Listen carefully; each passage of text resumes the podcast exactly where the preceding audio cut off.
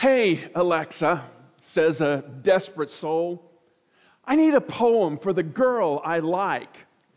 Show me some love poems that I can use. Okay, says Alexa, here's what I've found. Try William Shakespeare's sonnet. Number 18 is my favorite.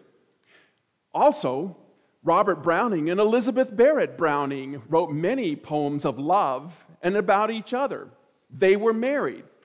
You can also find many romantic poems written by Omar Khayyam in his book, The Rubaiyat.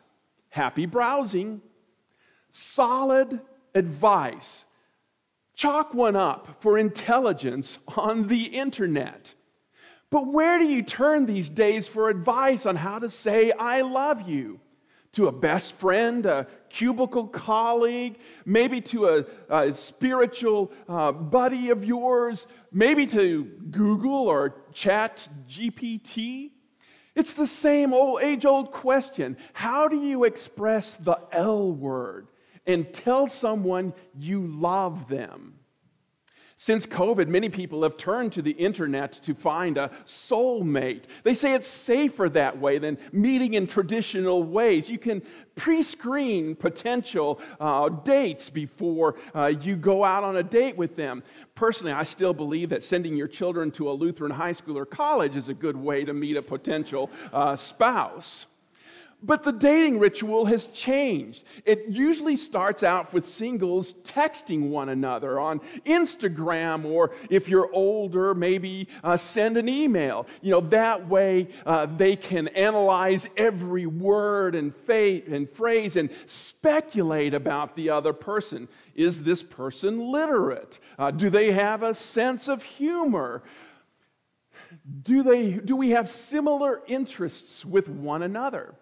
And if things check out there, then they kind of move on to voice, um, uh, you know, uh, FaceTime or some other video chat platform. And if the face on that actually matches the face posted on the profile, then we can move maybe on to step three, which is meeting face to face.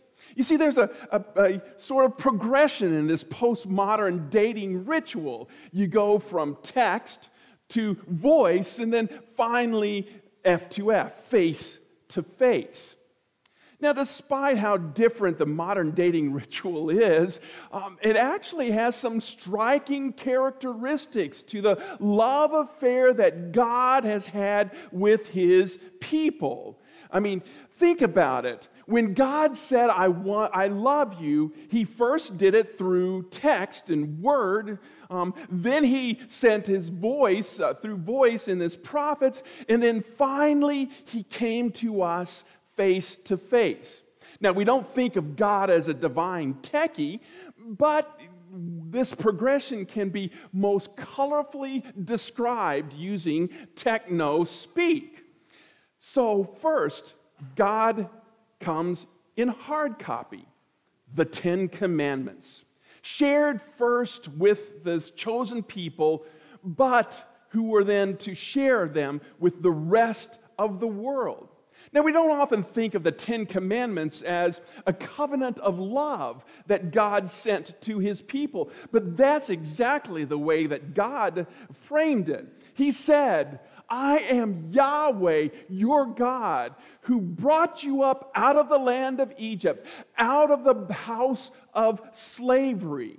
In other words, out of love, I have chosen you and I have rescued you. Follow these commandments, and you will have a life filled with love. You see, the Ten Commandments and the Torah are a passionate love letter that God sent to his people who wanted nothing more than a faithful, trusting relationship with his children for eternity. But God's people rejected him. Not just the ancient people or people down through history, but people today as well. People are faithless while God is faithful. And so, out of faithful love and passion for his people, God moved on to step two. He spoke to his people clearly and powerfully through the prophets.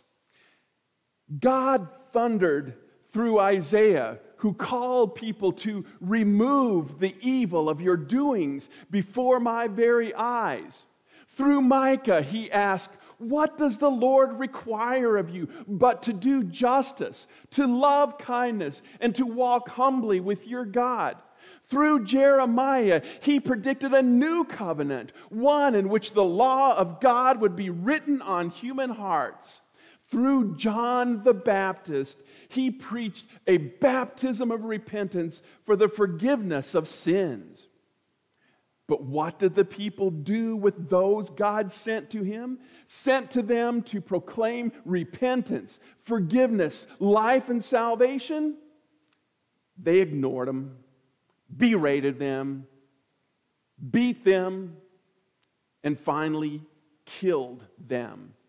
The holy city of Jerusalem gained a reputation of being a city that kills the prophets and stones those sent to them. So finally, God, out of love for his people, moved to step three face to face. First announced by the angel Gabriel to Mary, accentuated by the prophetic voice of John the Baptist. God followed in techno speak that, that process, that progression. First, hard copy, the Ten Commandments, then voice through his prophets, and finally, F to F, face to face at the incarnation, God in the flesh. And what is so amazing about that is that God came to us. Came to us not virtually, but in real bodily form. Jesus came to us as a human being, not as a voice over fiber optic cable.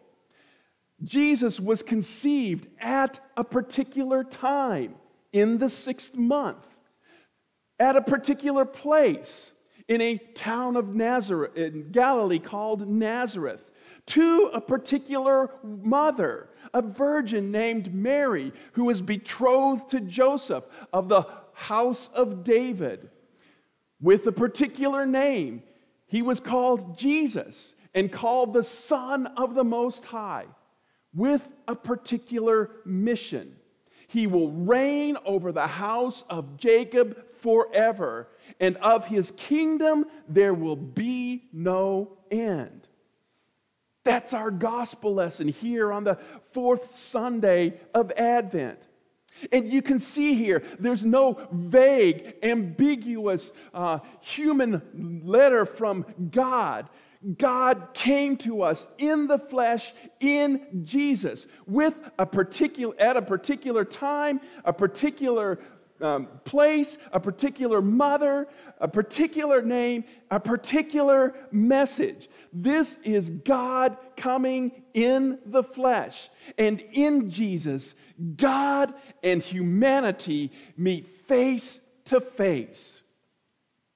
So, what are we to make of this face to face meeting with our loving Lord? For starters, in Jesus, the Word made flesh, He displays God's love for all of us. In all the messages that He sent in text, in voice, all of those can only be fully understood when we in faith meet Jesus face to face. For he is the fulfillment of God's love letter to the world. In Jesus, we understand how much God has loved us and that he comes to us to save us. What was worked in Mary wasn't some AI generated hologram. You and I don't live in a matrix. The angel said to Mary, Greetings, O favored one, the Lord is with you. And he was with Mary. in Mary, conceived in her, F to F, face to face, flesh to flesh. Gabriel could say that same message to us that the Lord is with us. He is here in the flesh with us because our relationship is a personal relationship with a real person. What a statement of divine promise and power and forgiveness and love. Jesus arrives as nothing less than the Son of God. Two ordinary people in an insignificant town, in an unimportant province, Roman province. People like us. He meets us face to face and assures us that God will not abandon us in our sinfulness. He became human flesh with all its violence and corruption and depravity and is determined to deliver us. In Him, in the Word made flesh, you and I have life and salvation. God loves the world.